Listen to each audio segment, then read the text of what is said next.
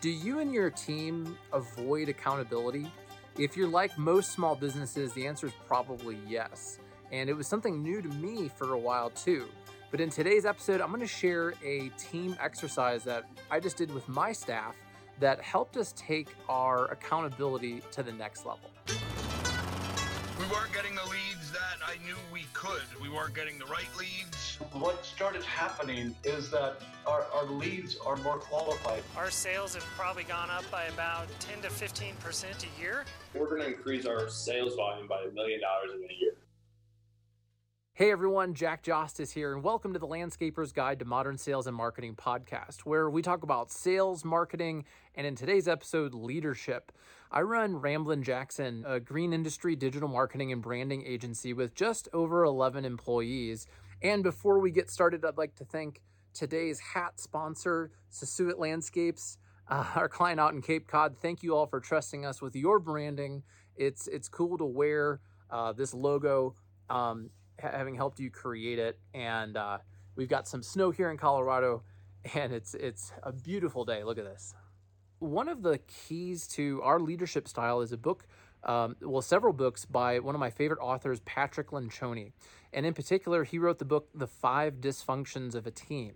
And he wrote a field guide that has all these business Uh, like team exercises that you can go through. And recently at Ramblin' Jackson, during our weekly communication coaching call, um, we did an exercise called the Team Effectiveness Exercise. So the five dysfunctions of the team are a lack of trust, a fear of conflict, a lack of commitment, avoidance of accountability, and inattention to results.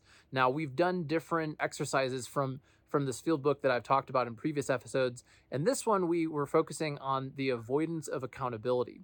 So this, for this exercise, everyone um, shared what everyone's greatest strength was, and then also the behavior that was the biggest detractor to the team.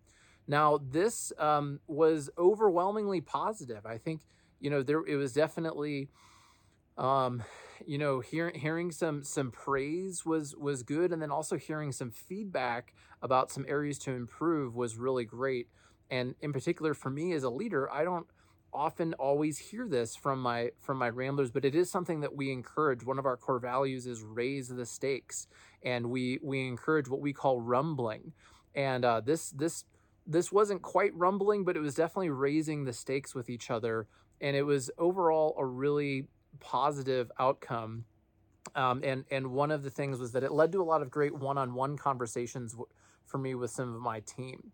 So if, if your team is avoiding accountability, right, then are people owning what they said they were going to do? And do they know, and can they tell each other in a constructive way, um, how, how, how that's going and how that's impacting the team?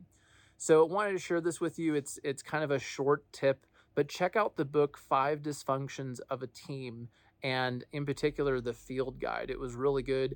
And shout out to um, Ramblin' Jackson Senior Project Manager, Rebecca, for leading this workshop. You did a great job, and um, that was one of your big contributions to the team is is taking these leadership exercises and just going with them and trying them and doing them.